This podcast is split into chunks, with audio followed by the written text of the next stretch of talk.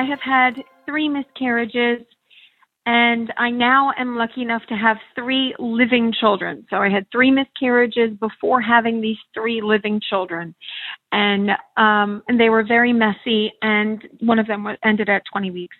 So the only way I have my three living kids is because I had the care that I had during those miscarriages. I needed care. I needed the help, and that was given to me. And now I have three living kids. At least one in 10 pregnancies ends in a miscarriage. That's according to the American College of Obstetricians and Gynecologists. But those are just the ones doctors know about. Some estimates put that number much higher, one in four, to account for all the times a person didn't even realize they were pregnant. The care for a miscarriage is often identical to an induced abortion. And with the Supreme Court poised to overturn Roe v. Wade, some doctors are raising the alarm about how that could affect routine miscarriage care.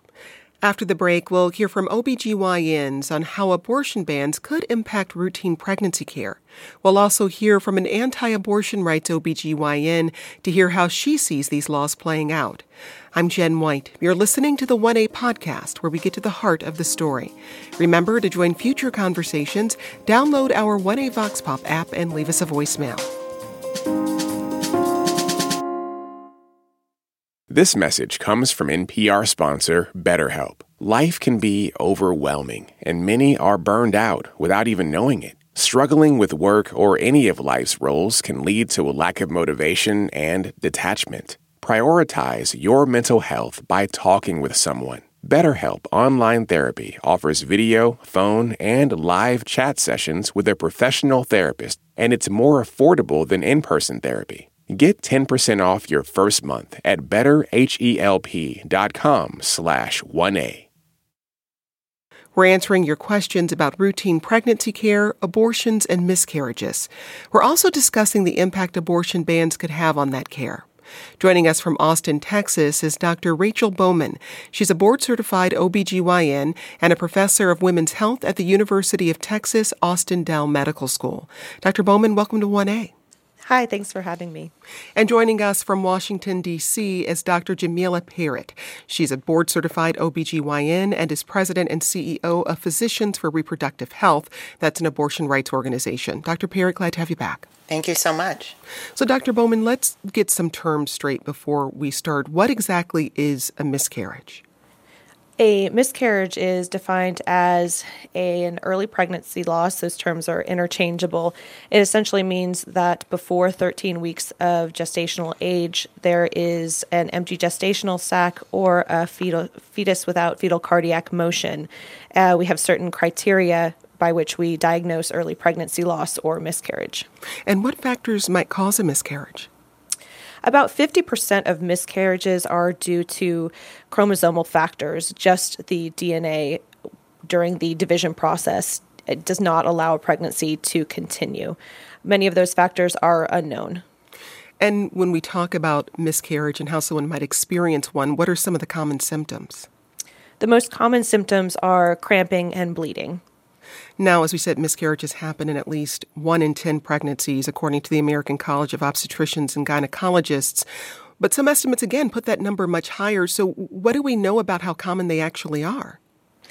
That's correct. We don't know how common they actually are. If a woman is or a person is taking pregnancy tests at home and is able to diagnose a pregnancy via a positive urine pregnancy test, he, that they may know earlier and may recognize a miscarriage. However, miscarriages can occur as early as four to five weeks, in which a person would assume it was a late menstrual cycle.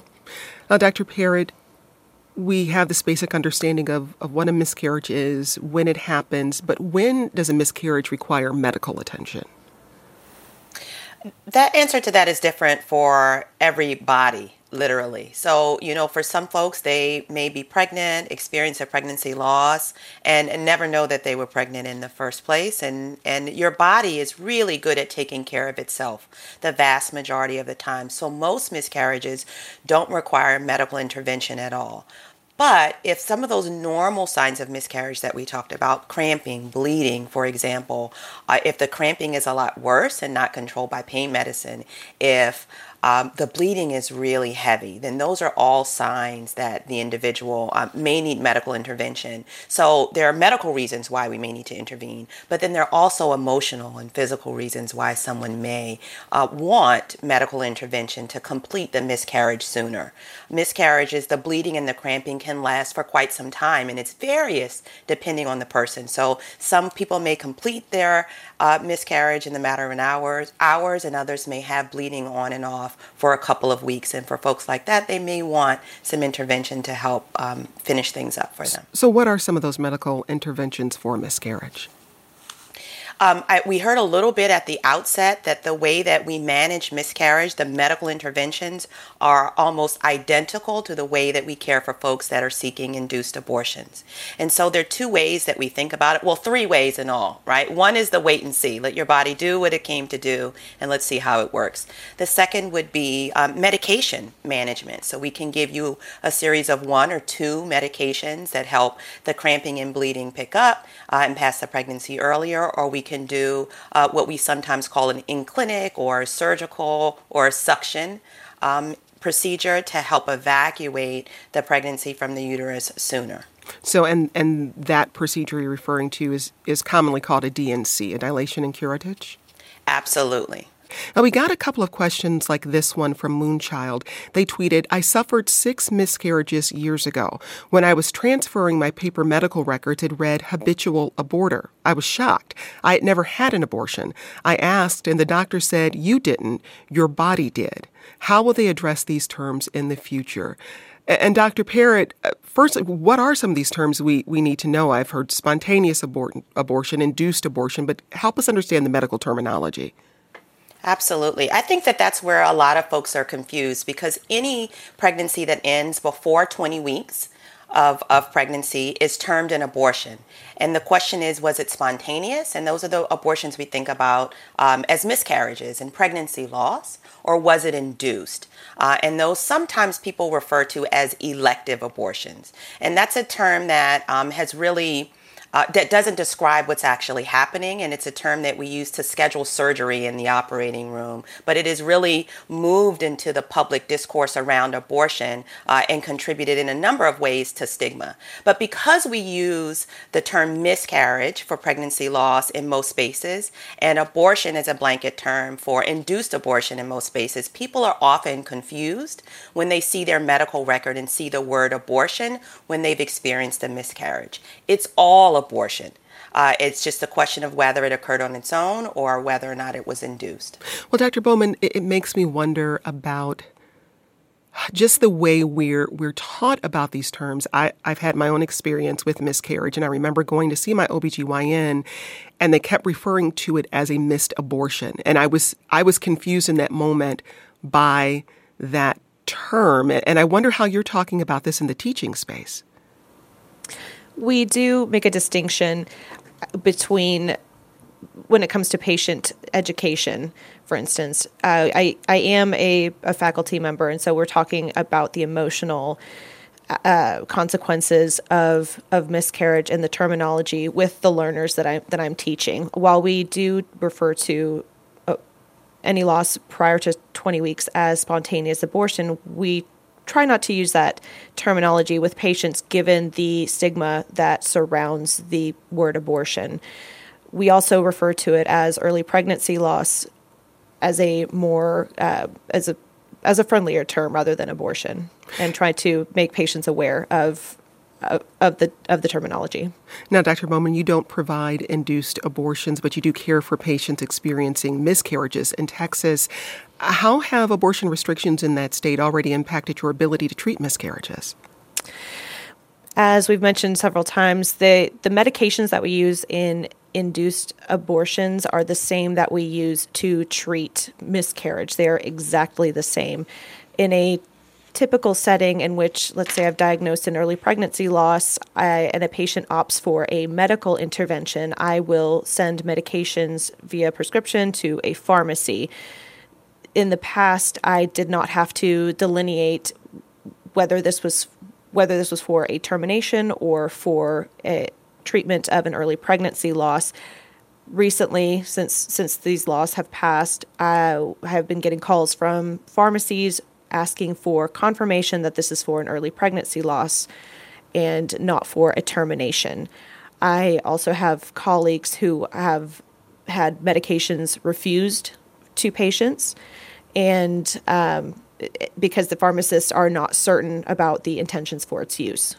The American Board of Obstetrics and Gynecology, which is the nonprofit organization that provides board certification to OBGYNs across the country, released a statement after Texas passed its restrictive abortion laws last fall. The board said, quote, "We support the critical role that all OBGYNs play in the comprehensive care of their patients, including access to safe and legal abortion." End quote. But some OBGYNs are in favor of abortion bans. Dr. Antherica Lane is a board certified OBGYN in Ohio. She's also a member of the American Association of Pro Life OBGYNs, that's an anti abortion rights organization. I recently spoke with Dr. Lane, and I started out by asking her about misoprostol and mifepristone, the medications recommended by the American College of Obstetricians and Gynecologists for a miscarriage. They're also used for induced abortions, and both are specifically outlawed under Texas law for induced abortions. I asked her if she used them in her practice. I use misoprostol most commonly for miscarriages, yes. So, how concerned are you that these kinds of laws could impact your ability to care for patients suffering miscarriages? I'm actually not concerned at all. I think when you, when it comes to uh, physicians who are well trained and have expertise in obstetrics and gynecology, we're very clear on guidelines and uh, what is needed in the case of miscarriage.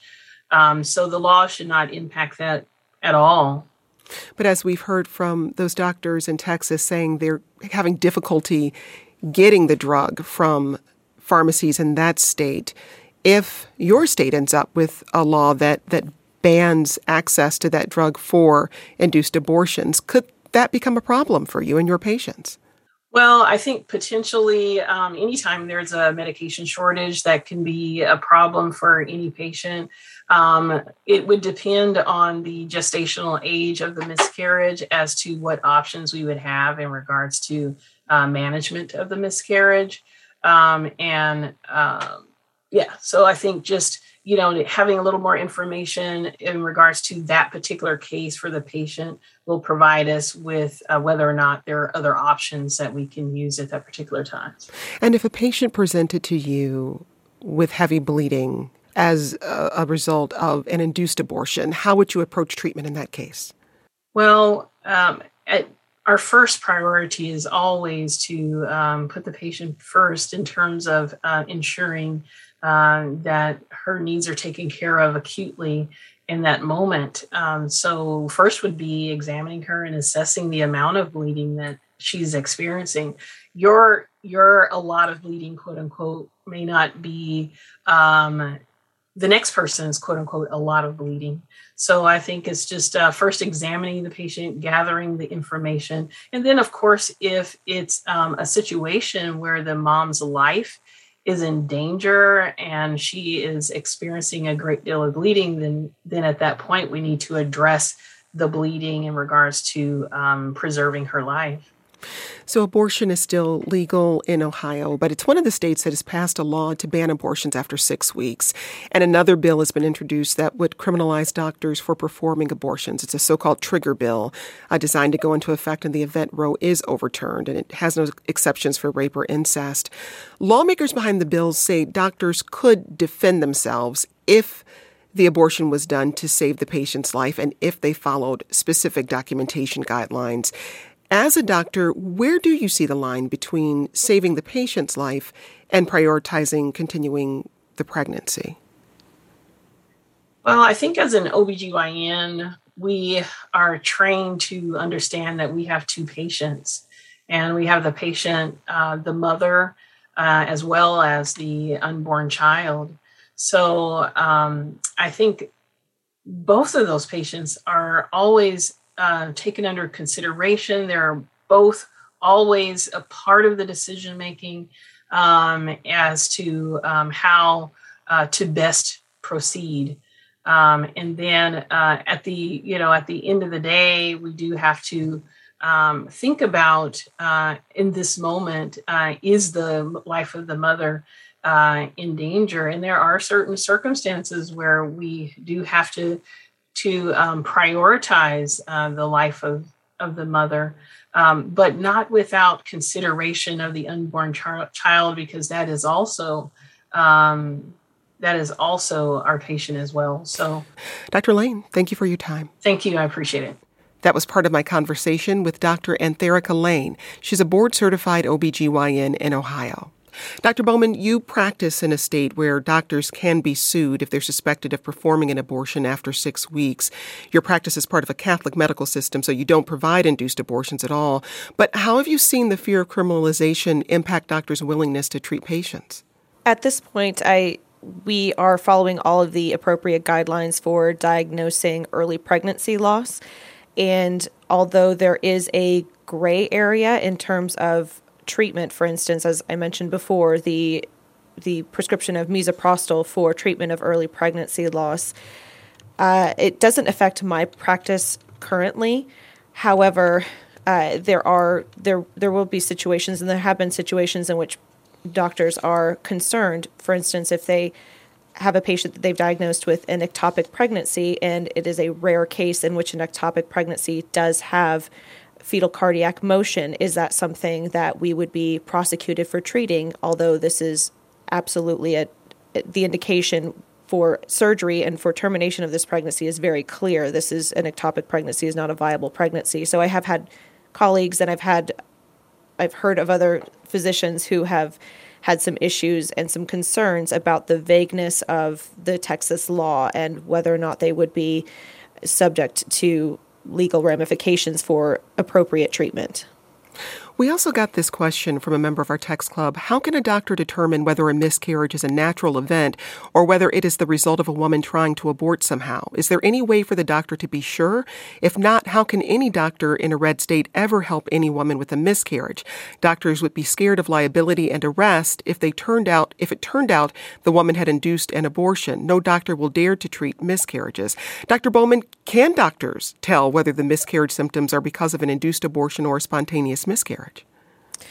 If a patient is presenting after the fact, which would typically be a, for instance, in either situation, a an infection, an intrauterine infection, or uh, with profuse bleeding, in, in which case they would typically present to an emergency room. We don't necessarily know unless there was something other than medication that was used, for instance, an instrument, and perhaps there's additional damage to the uterus or the anatomy that would give us a clue. But in uh, many cases, we see women, and all we know is that they have recently had a pregnancy loss, whether intentional or unintentional, but they present to us with certain symptoms, and we are obligated to treat that patient appropriately, regardless of uh, of what caused these symptoms. We're discussing how abortion bans impact routine miscarriage care. We'll be back with more in just a moment. And a reminder to have your questions answered on future topics or just to let us know what you think, tweet us at 1A.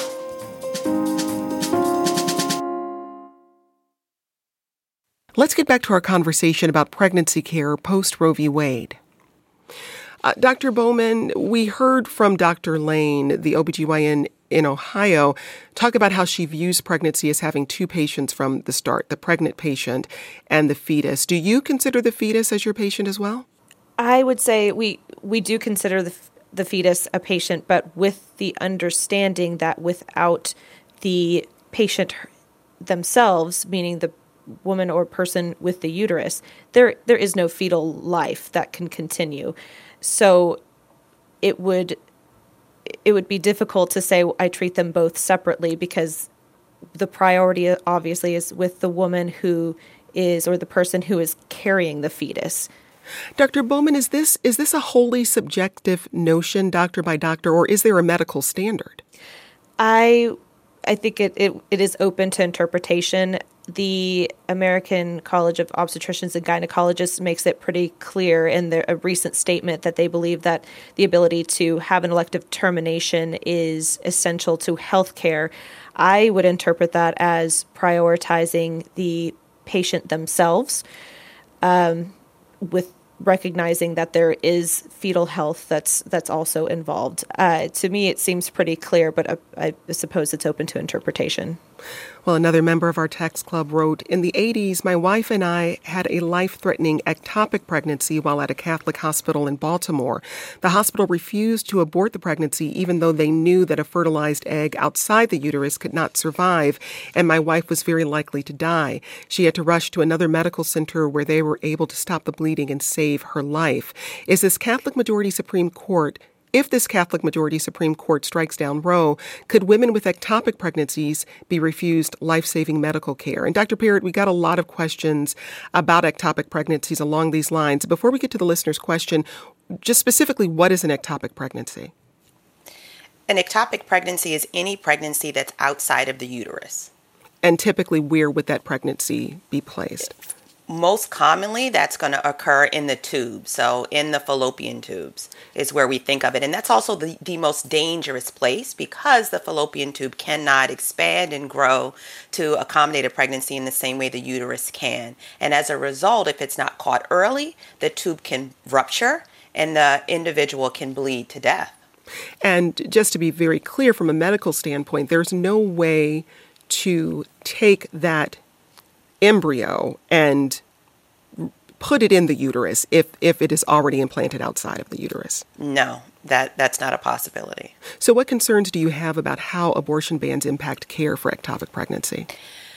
I have I have deep concerns about the way that abortion bans are going to impact everything not just management for ectopic pregnancy, not just management for miscarriage, but especially those that are seeking care um, in any number of ways. Uh, the shame and stigma that is directly uh, uh, tied to abortion care impacts the way that people are willing or unwilling uh, to to disclose if they have attempted to induce their own abortion, if they're having pain, if they're pregnant at all, and so as a result, folks may stay home longer right? They may not come to the hospital or to their provider's office to seek care because of that fear. So, definitely, as providers, we have fear about treating um, folks who are having miscarriages or ectopic pregnancies and waiting too long because we're concerned that we may be at risk, uh, but also really deep concern for the pregnant folks that are seeking care and the fact that they're in a position of trying to decide whether or not it is safe to go see their healthcare provider. Well, we've been talking about instances when the fetus isn't viable and how that can put the pregnant person's life at risk. But pregnancy isn't exactly safe and easy even when the fetus is viable. According to the Centers for Disease Control and Prevention, more than 700 patients die each year as a result of pregnancy or delivery complications. Mortality rates have also been increasing in recent years. Dr. Perritt, how does maternal mortality fit into all of this? That's a really important question. I think that we often are in the habit of talking about maternal mortality and pregnancy in one conversation and an abortion in a separate conversation. The reality is that they are deeply connected because these two things often incur, occur in the body of the same individual. And so when we think about restrictions on access to abortion care, we know that communities who are most likely to be impacted by abortion bans and restrictions on care are the same communities that have increased um, inequities in maternal morbidity and mortality. And so we're talking about BIPOC communities, in particular black women and birthing people, young people, undocumented folks, LGBTQ individuals are going to be folks who are cut out from access to abortion care and are more likely to experience morbidity and mortality or death and long term harm during pregnancy and, and delivery in the postpartum period. Well, we should note in 2020, mortality rates for black patients was nearly double that of the overall population. According to the CDC, there were nearly 24 deaths per 100,000 live births overall, but that rate was 55 deaths for black patients. Dr. Bowman, who are you most concerned for when it comes to caring for miscarriages and pregnancy loss?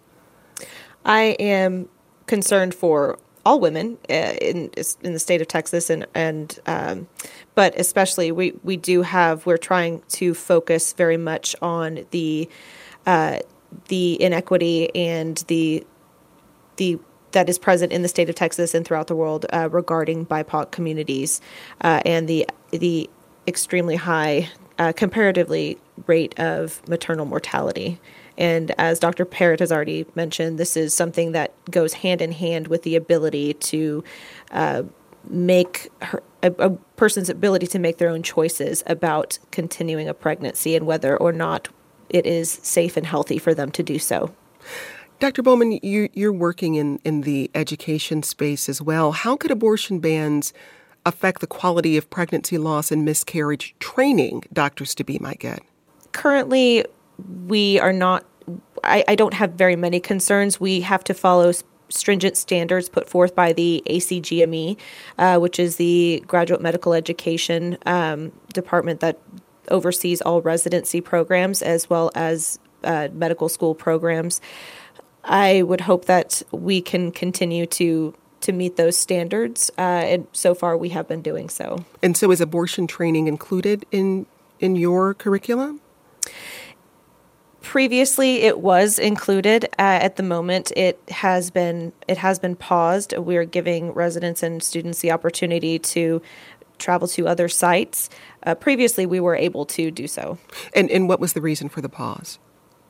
SB 8 and some concern about the involvement of residents and students, uh, the question of the legal ramifications if they were involved. Dr. Perritt, how often is abortion training included in overall OBGYN programs?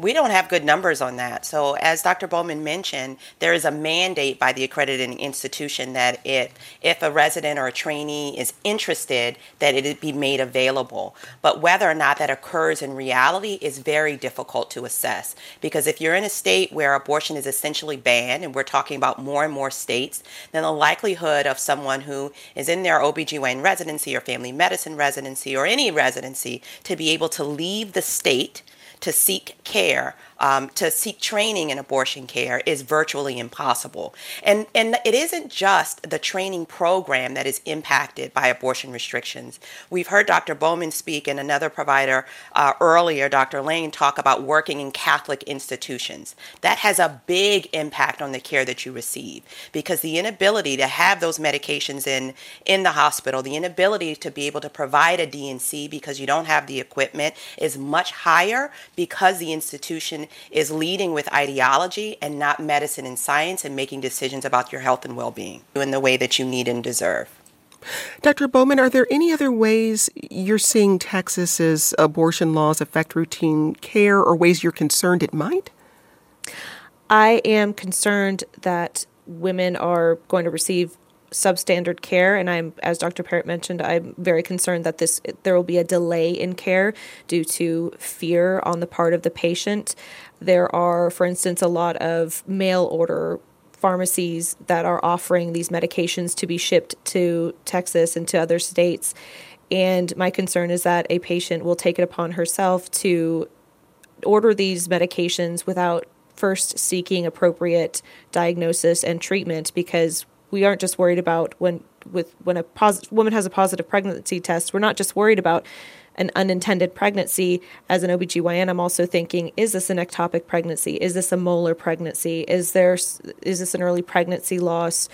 I, I'm thinking of other things in which I would want to rule out to keep a patient safe and make sure that patient has access to appropriate care. So I, I am concerned about obviously patients taking manner, matters into their own hands which would result in a delay in diagnosis and substandard care. We'll end on this message from one of you. I had a miscarriage in January. It was awful. Even more awful is what I went through trying to find someone I knew who had the same experience. Thank you for bringing this to light and normalizing talking about it. Well, thank you for sharing your stories. We've been talking to Dr. Rachel Bowman. She's an OBGYN in Texas and a professor of women's health at University of Texas at Austin's Dell Medical School. And Dr. Jamila Perritt. She's an OBGYN in Washington, D.C., and she's president and CEO of Physicians for Reproductive Health. And earlier, we heard from Dr. Antherica Lane, a board certified OBGYN in Ohio. She's also a member of the American Association of Pro Life OBGYNs, that's an anti abortion rights organization. Thanks to you all for speaking with us. Today's producer was Amanda Williams. This program comes to you from WAMU, part of American University in Washington, distributed by NPR. I'm Jen White. Thanks for listening, and we'll talk more soon. This is 1A.